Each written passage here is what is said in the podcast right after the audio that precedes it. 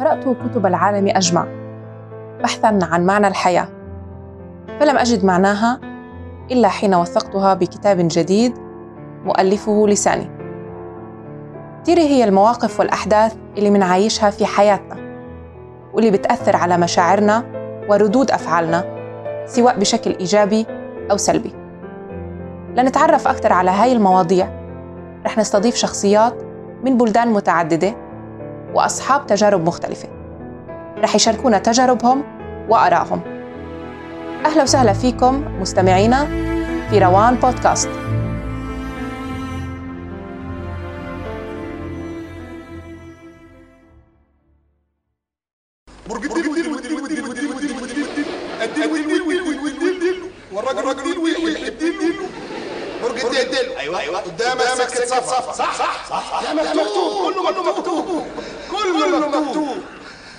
أهلا وسهلا بكم مستمعينا الكرام بروان بودكاست.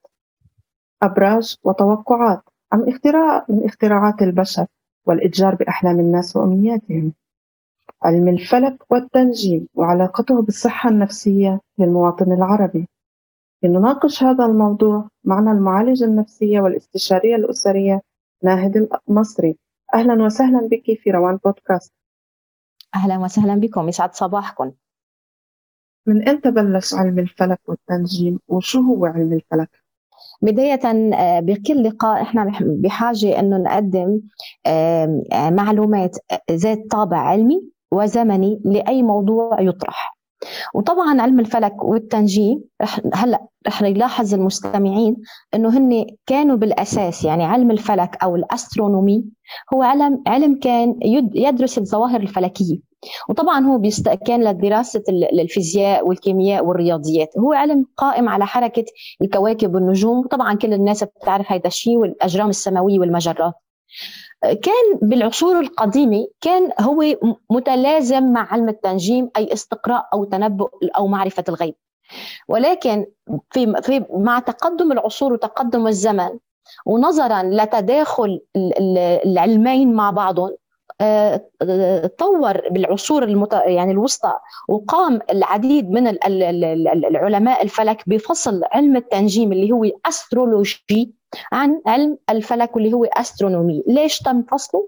لأنه اعتبروا اعتبروا أنه علم زائف وغير حقيقي وغير دقيق لأنه قائم على استقراء الغيب واستقراء الغيب لا يمكن معرفته.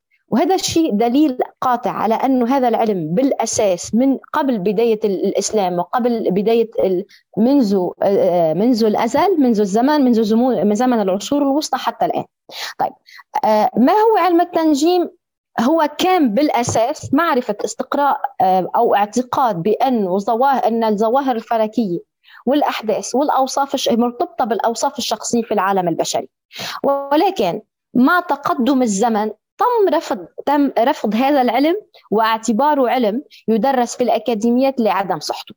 يعني علم الفلك اللي هو قلت عنه سابقا الأسترونومي يدرس في الأكاديميات ومعتمد للملاحة لدراسة حركة الكواكب لدراسة المتغيرات الطبيعية كالخسوف والكسوف اللي كان منذ الأزل من أيام المصريين القدامى الفراعنة والرومان والإغريق.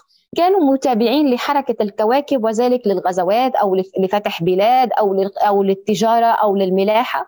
وما زال حتى الآن هذا العلم يدرس لطلاب الطلاب اللي هن يدرسون علم الملاحة وعلم الفلك والسفر في البواخر والسفن. أما علم التنجيم طبعا واضح للجميع أنه يعني مع كل فترة زمنية يتغير شكله.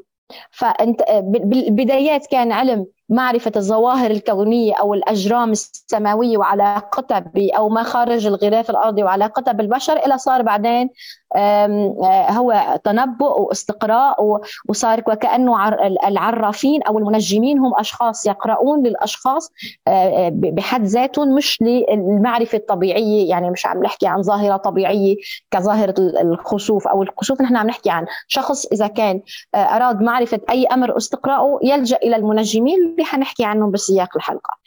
خلاصة الكلام بهذه المقدمة الصغيرة جدا بدي أقول أنه علم الفلك هو علم قائم وهو علم يدرس في الأكاديميات لمعرفة حركة الكواكب وتأثيرها على الأرض وبالتالي آه، تحديد الفصول وتحديد المناخ الجوي وكل ما وكل ذلك. أما علم التنجيم اللي هو الأسترولوجي اللي اللي تطور مع مرور الزمن هو ما يقدم الآن هو جدا جدا مختلف عما كان في العصور القديمة وهو طبعا غير دقيق وأصلا بالعصور القديمة تم فصله لأنه علم زائف على اعتقاد أنه لا, لا يمكن استقراء أو معرفة الغيب. كنت يعني بنشوف بالمسلسلات وبالأفلام القديمة والتاريخية إنه كل قائد عنده خلينا نسميه منجم أو أسترولوجي أو عراف عراف وكان ما يخطي خطوة من ألكسندر المكيدوني لغيره وغيراته. ما كانوا يخطوا خطوة بدون ما ياخذوا معلومات منه. هيدا بحد ذاته هون لما حتى يعني حتى محمد الفاتح لما كان يفتح هو أصلا كان يفتح البلاد وي وي يعني ويستمر في في غزواته كان يعتمد على علم الفلك اللي أنا قدمت بالتعريف عنه. طبعا الفاتحين والغزاة وحتى القاده العسكريين هم بحاجة لوجود عالم فلك. مش عراف يعني ماذا سيحدث معه؟ حيموت بالمعركة أو حيعيش بالمعركة أو حينجرح. كان الهدف منها معرفة حركة الكواكب وتأثيرها. يعني هل الفصل القادم بتعرفي الغزوات بهذيك الأيام كانت تبقى شهور وفصول. يعني ممكن سنة سنتين تبقى الغزو ليفتحوا بلد أو ليحتلوا مكان. فطبعا هن بحاجة لمعرفة التوقيت المناسب للغزو أو للدفاع أو لاحتلال قلعة معينة أو لاحتلال مكان معين. فهون حركة الفصول والكواكب وال... هي هون هل هون المطلوب إنه من عالم الفلك ودارس في هذا العلم إنه يحدد للقائد هل الوقت متاح أو مناسب لي غزوه هذا البلد أو لاقتحامه أو لدخول هذه القلاع طبعا هذا هذا الشيء كان قائم وما زال حتى الآن.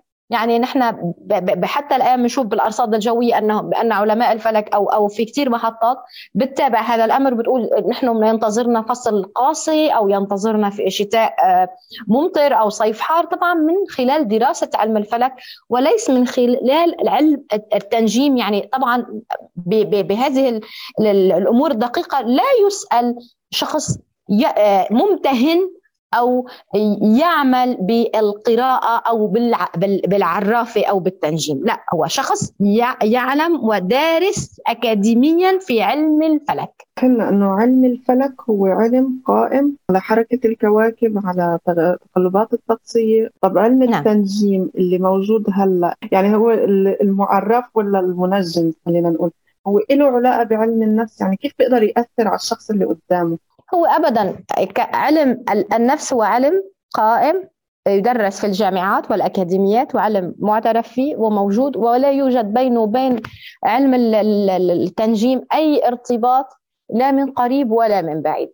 ولكن أول من بدأ يعني بالعرافه أو بمهنة التنجيم مش من أولهم ولكن أشهرهم كان مثلا عالم النفس الأمريكي مارك هاملتون اللي كان يقول إنه آه، تاريخ ميلاد الشخص يحدد مهنته وعمل دراسة عن الرياضيين وقال هني أغلبهم مواليد الأشهر الممطرة اللي هو كانوا الأول لغاية شباط واذار وطبعا ثبتت إنه هيدي الدراسة الإحصائية غير دقيقة. وفي كان كمان آه، آه، أخصائي نفسي أو عالم نفسي آخر اللي هو آه، كمان آه، قال أنه حركة الكواكب والنجوم تؤثر على الأفراد وبالتالي على أنماطهم وعلى شخصيتهم. ولكن هذا الأمر ليس له ارتباط ولا علاقة أبدا. علم النفس قائم على آه، على دراسات طويلة في الجامعات تدرس وفق منهجية محددة ووفق وفق آلية محددة. لكن هون لابد إنه نشير إنه المتابعين أو المدمنين على آه، آه، الذهاب للعرافين أو متابعة المنجمين أو سماع الأبراج بشكل يومي أو عدم التحرك والقيام بأي عمل إلا بعد مراجعة آه، الممتهنين لهذه المهنة. هو يعانون من بعض المشكلات النفسية وأبرزهم الشخصية القلقة والشخصية الوسواسية. يعني السمات الشخصية هي اللي بتأثر على طبيعة العلاقة بين الطالب المعرفه أو التنبؤ بالمستقبل وبين العلم بحد ذاته. وعلى العرافين أو النجمين اللي موجودين من زمان ومن تاريخ قديم جدا منهم نستراداموس منهم بابا فانجا وهدول أشهر اسمين موجودين نعم اللي نعم. لحد هلأ يروج لهم إنه مثلا لما بصير أي حدث عالمي يقولوا لك ما هن حقوا نعم. طب أنا بدي أقول أنا بدي أقول أمر. الاستقراء أي شخص يعتبر عنده قدرة أو حاسة هي حاسة حاسة أو القدرة الحاسه معرفة ما سيحصل. طبعا هذا الإنسان آه، يشعر بأنه يملك هذه الحاسة ولكن كل فرد موجود على الكرة الأرضية آه، كل فرد موجود يعني آه، عنده ثقة بذاته يعلم أنه قادر على معرفة ما سيحصل معه من خلال قدراته ومهاراته. يعني أنا إذا أي عمل أنتظره أو أي عمل أقوم به سيحصل أو لا يحصل يعني يا بده يصير يا ما بده يصير. هلأ بعض العرافين بيقول آه، سيحصل كذا وكذا لا يجوز. هو أولا يعني هو استقراء لشيء هو الجميع يراه ولكن هو يراه من منظار آخر. هلا نحن برجع بقول لك ما فينا ننكر وجود آه، علماء الفلك القدامى لأنه علم كان قائم على دراسة حركة الكواكب وحركة المجرات وحركة النجوم. بالاخير عنوان الحلقة هو يعني كنوز السماء. آه، وخوافيها آه، الله سبحانه وتعالى خلق هذه السماء وجملها بحركه الكواكب والنجوم والشمس والقمر وكل هدول فبالتالي أوقات بيقولوا دخل القمر في في برج في برج الفلاني فحياته حتكون سعيدة خلال هذا الشهر. هذا الكلام غير دقيق. أما آه، تغير الحركة والتفاعل بين الكواكب والنجوم هو صحيح. ولكن ربطه بفلان يعني إذا لنفترض في بلد معين بلد عربي معين بيجي عراف بيقول هذه السنة ستكون حروب وكذا وكذا. هذا مش استقراء فلك وكواكب هذا ما اطلع لفوق وقرأ هذا اطلع لجوا لتحت على الأرض الواقع الموجود فيه وقرأ. فبالتالي آه، بيقولوا إنه حصل بناء لقراءته لا. ما أنت إذا بتسمعي أي عراف بيقول لك حيصير عندك آه، آه، حزن وفرح رح تربحي ورح تخسري ورح تشتري ورح تبيعي ورح تمرضي ورح تصحي. يعني هودي تحصيل حاصل نحن سايرين بالحياة بهذا الطبيعة يعني ما في شيء إضافات. إلا الإضافات التفصيلية هي طبعا أنا ما راح أدخل فيها لأنه كل شخص بمعتقداته يحتاج إلى إضافات تفصيلية. هون عم بحكي عن الشخص القلق والمضطرب تحديدا. هو اللي بيطلب معلومات تفصيلية عن حياته يعني إذا كان بده يقدم على مشروع بيقول أنا بلبنان أو بأحد الدول العربية أو كذا حيكون هيدي السنة ما فيها مثلا تجارة رابحة حسب قول الفلان العراف فلان فأنا أعمل تجارتي بالمكان الآخر. هون نحن بقى عم ندخل بالعلم الزائف وبالمعتقدات المعتقدات للأسف الغير صحيحة وعم ندخل بعالم آخر يعني يرفضوا العقل ويرفضوا المنطق. يعني صرنا نشوف إنه في أشخاص عندهم إدمان وهوس وبتحركوش ولا خطوة بدون ما يرجعوا للعرافين ولا المنجمين اللي نعم. ما شاء الله الترويج إلهم صار زائد جدا بهالأيام ومش بس بالدول العربية حتى بالدول الأوروبية نعم. روسيا بكل مكان هن موجودين و لدرجة إنه لما صار عمل إرهابي بروسيا من أكثر من 20 سنة آه، قصة بيسلان إذا سمعتوا فيها لما آه، طخوا نعم. بمدرسة وانقتل أطفال كتير طلع واحد نعم. من المنجمين والنصابين خلينا نقول وقال إنه أنا نعم. فيني أحيي أولادكم وأرجع لكم هن يا لطيف يا لطيف نعم أنت ما بتصدقي ولا حدا من الأهل شك بمصداقيته هي كانت كارثة حقيقية يعني لم ملايين على نعم. مصايب الناس خلينا نقول ف نعم. يعني طب هدول الأشخاص يعني أنا بدي أوصل للفكرة إنه هدول الأشخاص اللي أدمنوا واللي صار عندهم هوس خليني أستوقف خليني خليني رد على حضرتك الحادثة اللي اللي رويتيها قبل ما أستكمل معك السؤال لأنه لابد من الوقوف عنده تمام. آه الشخص اللي قال أنا قادر إني أحيي الأطفال اللي ماتوا بالمدارس هو تحدث أو توجه بالكلام لمين؟ للأهل. أهل الأطفال. طبعا الأهالي عندهم الإنسان بطبعه عنده دائما أمل. شو ما كانت ديانته. فنحن عم نحكي عن الأهالي اللي هن الحادثة اللي حصلت بروسيا. آه، هن آه، بقرارة ذاتهم يعلمون إنه غير قادر على إحيائهم. يعلمون أنا أكيد يعني إذا عملنا إحصاء لكل الأهل بناخذ نسبة عالية متأكدين إنه غير قادر على إحيائهم. ولكن هن غير قادرين على قتل الأمل جواتهم بعودة أبنائهم. فهو هون اشتغل على العامل النفسي. يعني على سبيل المثال طفل جريح بحالة خطرة. جيتي على أمه مهما كانت ثقافتها سواء روسية أو عربية أو أجنبية وقلتي لها إضافة للدواء آه، خذي هذا القربان وقدميه ل آه، يعني لشيء لجهة معينة ما رح سمي بجانب المستشفى. أنا أكيد رح تنزل. شو ما كانت ديانتها؟ لأنه هناك أمل بعودة هالطفل للحياة.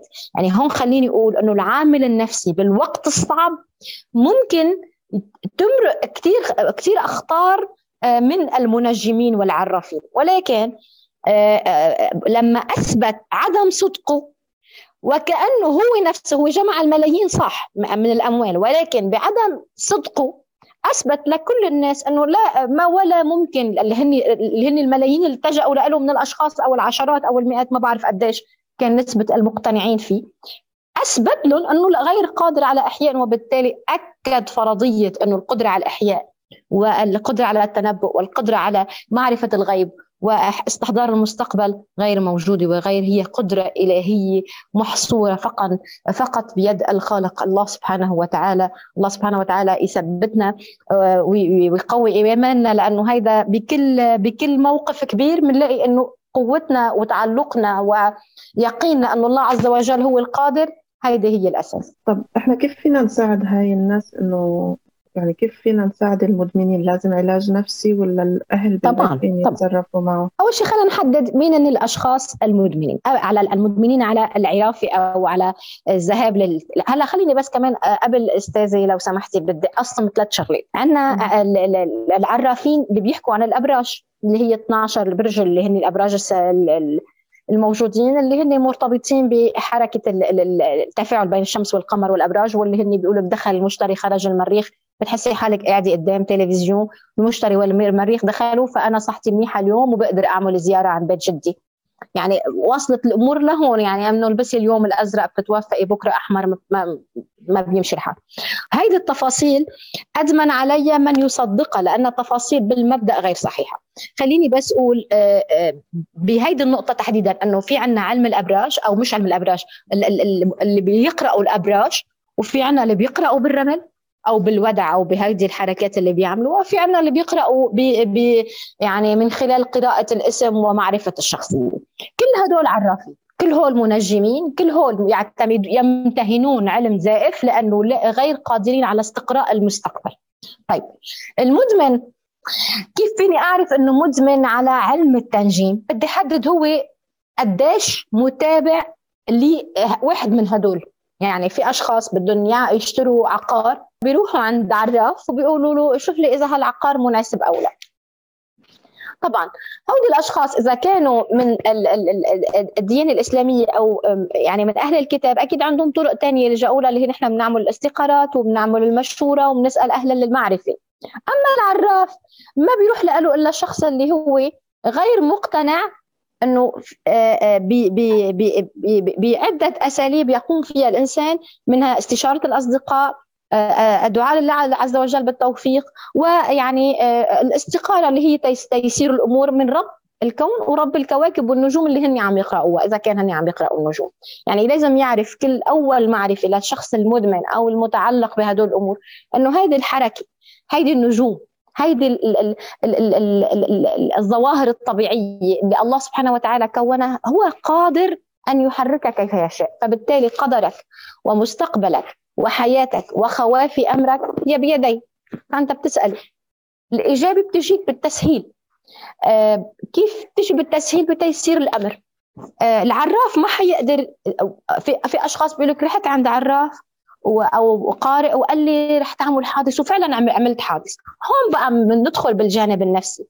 هو استجلب لذاته صار عرف إنه حيعمل حادث فبالتالي صار مضطرب صار قلق صار غير سوي صحيا نفسيا الصحة النفسية عنده أصبحت غير متوازنة وبالتالي وكأنه استجلب الأمر بطريقة أو بأخرى.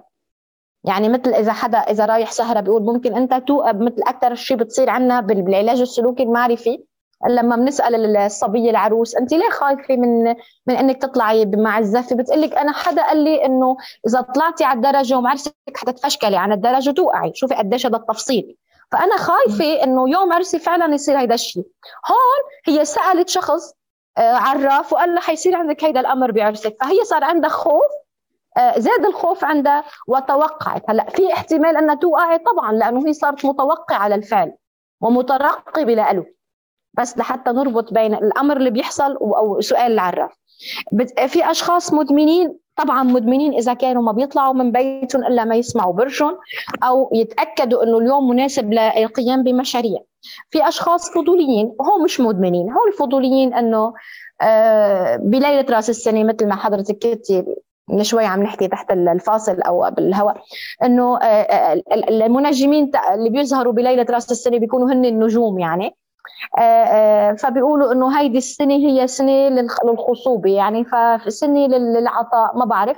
فبيكون الستات اللي عندهم مشاكل معينة فبيعتقدوا إنه هيدا الأمر بيزبط بهيدي السنة. لا هي منا هيك هيدا مرتبط بشخصيتهم هل هن أشخاص متوازنين صحتهم النفسية كافية ان آه، آه، تعدل أفكارهم بمعنى إذا أنا عندي متوازنة نفسيا أكيد رح أقول لا هذا الأمر مش مش مرتبط بالنجوم والكواكب هذا الأمر مرتبط فيني أنا شخصيا. فبالتالي إذا قالت المنجمة بليله راس السنة وهي السنة سنة الخصوبة يعني أنا لازم أعمل شيء شخصي إذا كنت أنا يعني عندي مشكلة معينة بتتعالج بهالسنه السنة والسنة اللي جاي لا ما بعرف إذا عم بعطي أمثلة آه، قريبة شوي للواقع. لا هو واقع اللي أنت عم تحكيه. هلأ نزلت موضة ما بعرف كيف بالدول العربية بس هي موجودة بالدول الغربية والهذا إنه أنت المطلقة. في موسم معين فيك تقعد تعمل شيء مثل رزنامه الأمنيات. الرزنامه السنوية هي مهمة جدا وهي جزء من تخطيط الإنسان لحياته. يعني التخطيط الاستراتيجي الشخصي ولهذا نحن بنقدمه كتدريب. وعلى سبيل المثال مثلا من حوالي عشر سنوات أنا حضرت أول دورة تدريبية لألي كنت أنا متلقية. فقالوا حطوا أمنياتكم أو أهدافكم وطموحاتكم على ورقة وبتسعوا أنها تتحقق. فأنا أذكر واحتفظوا بهيدي الورقة. فهون أنا بدي أقول شغلة. نحن عنا الهدف أو الطموح مش توقع. يعني أنا ما بتوقع أني أنا أصير معالج نفسي أو أصير مؤثر اجتماعي إذا أنا ما عندي يعني الفرص المتاحة اللي هي المهارات. فبالتالي من أجمل الأشياء اللي صارت الحمد لله وبفضل الله عز وجل مباركة بالدعاء يعني كل الأمنيات أو الطموحات أو الامال اللي سجلتها وبفضل الله بفضل الله اولا وأخيرا صارت ليه؟ لأنه حددت لي المسار. يعني أنا كان هدفي مثلا كفي دراستي بتخصص كذا هدفي كان أشتغل بالجانب كذا.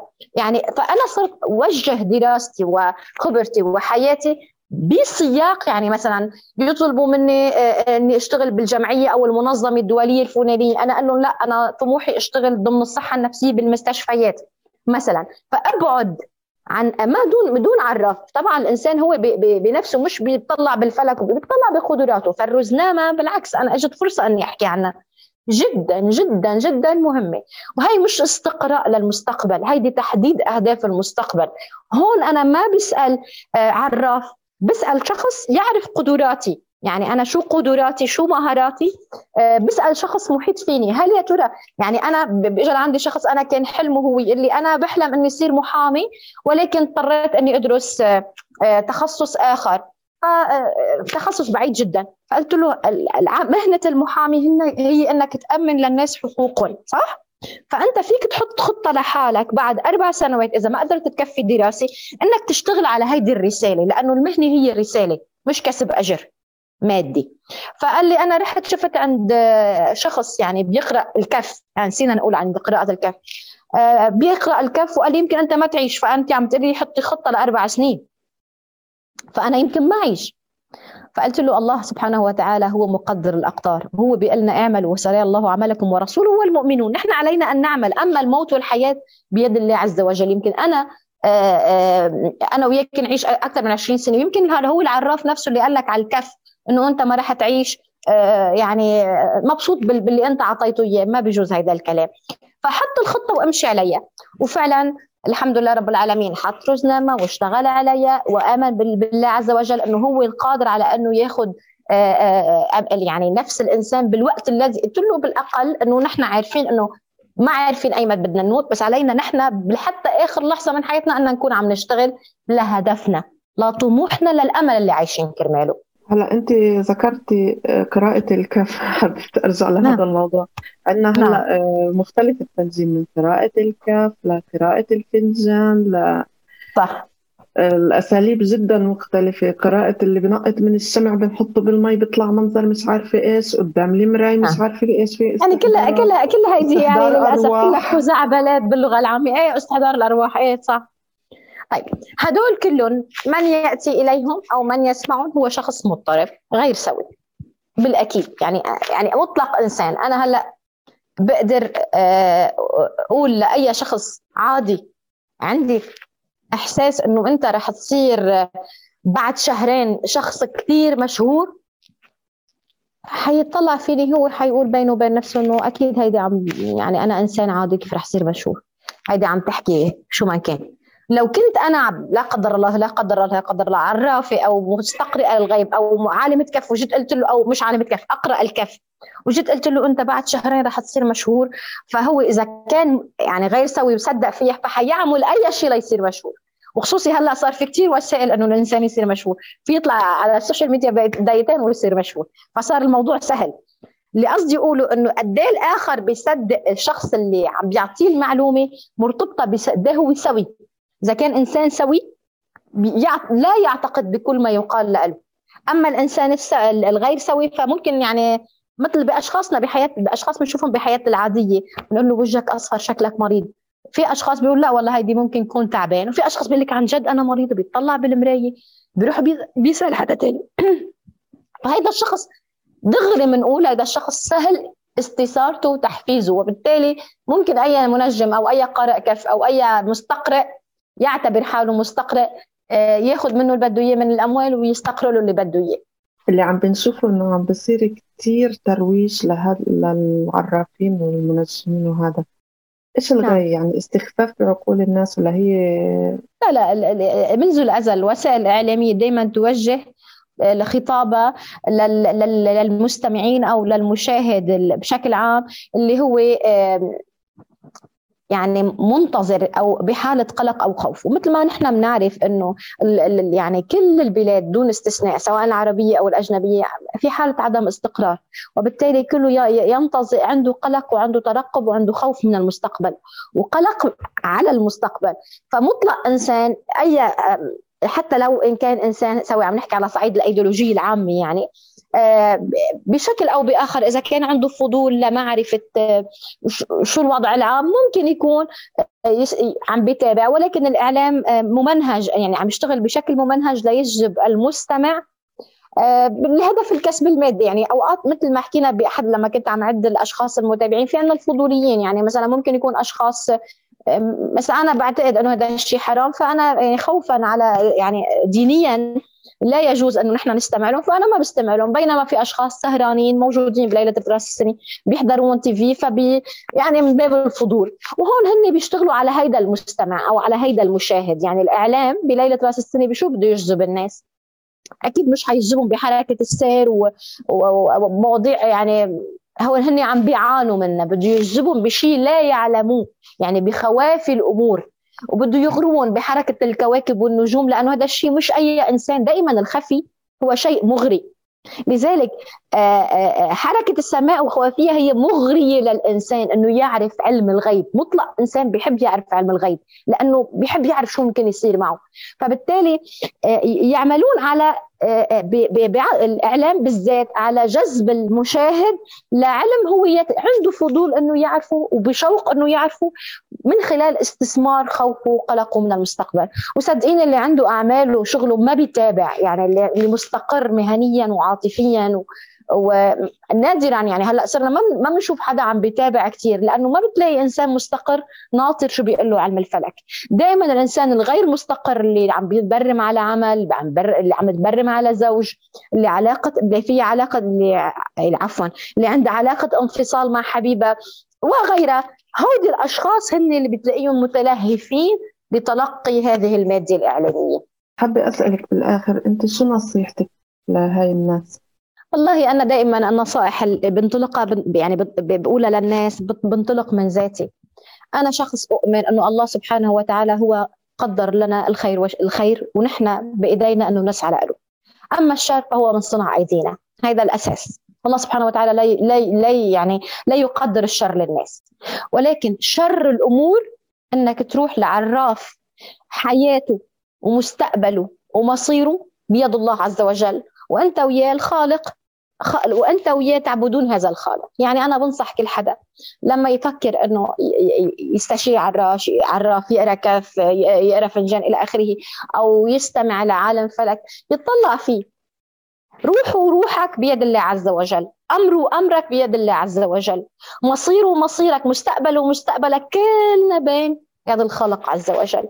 فنحن عندنا طريقة تانية أنه نستقرأ فيها الغيب من خلال أمرين أساسيين وأنا بقولهم حتى بالعيادات عندي الدعاء في الأسحار يغير الأقدار. هيدا مش أنا اللي بقوله هيدا حديث متناقل. هلأ قديش صدقه دقته طبعا هيدا في إسناد له أكيد المشايخ الأفاضل بيأكدوا. ولكن أنا أسعد فيه. الدعاء في في الأسحار يغير الأقدار فعلا. أي إنسان عنده حاجة بحاجة آه، يطلب التوفيق أو عنده خوف من المستقبل يختار ساعتين بالليل يصلي فيهم يستخير فيهم ربه يصلي ركعتين الاستخاره للتوفيق في أمر ما. إذا كان عنده مشكلة بدل ما يروح عند عراف ويحط مصاري أو حبل الله موصول بدون بدون بدون زمان بدون مكان أنت بأي أمر شو من كان طبيعتك شو من كان حالتك الله سبحانه وتعالى لا ينظر إلى صوركم ولا إلى أعمالكم بل ينظر إلى قلوبكم. إذا أنت بتحبه حتلاقي إنه متعه اللقاء معه والدعاء إليه. بنصح كل حدا إذا كنت أنت هالقد آه، يعني مؤمن بالشخص اللي عم بيعطيك المعلومات الغيبية اطلع بين نفسك وقول إذا كان هو قادر على معرفة الغيب لماذا لا يغير حاله؟ طبعا إذا بنطلع بهذا الأمر تحديدا لا يغير الحال إلا رب الله سبحانه وتعالى ورب الأحوال. فأنا بقول يعني بصبيحة هذا اليوم. لكل اللي عم بيسمعنا واللي إن شاء الله بيسمعونا بكل الأوقات يعني بي يعني صباحا أو مساء بأي وقت بتكونوا. تشعرون بالقلق بالاضطراب بحاجة أنكم آه، حدا يساندكم بأي قرار بحاجة معرفة أو آه، تحسين الأحوال في المستقبل ما عندكم غير أمرين الدعاء وصلاة الاستخارة. هودي الأمرين الوحيدين اللي بيكفلوا أنه أمركم ميسر وأنه الخير سيأتي بفضل بركة الدعاء. ودائما نحن بنقول بدي أختم بهذا الدعاء. اللهم إنا نسألك الخير كله. دقه وجله. عاجله وآجله. ما علمنا منه وما لم, ما لم نعلم.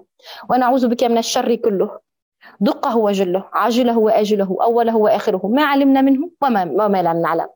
فبالتالي لما أنت هيك بتقول إذا في شر حيبعد عنك وإذا في خير حيقرب لك. وإن شاء الله الله بكتب الخير للأمة العربية والإسلامية اللهم آمين. اللهم آمين اللهم آمين. السلام عليكم السلام عليكم. دك دكتورة ناهد شكرا لوجودك معنا في روان بودكاست. تسلمي تسلمي. شكرا لك شكرا لك. وفي الختام الشكر موصول لكم أعزائي الكرام على حسن استماعكم. نتمنى أن تكون الحلقة نالت إعجابكم. انتظرونا في حلقة جديدة مع روان بودكاست.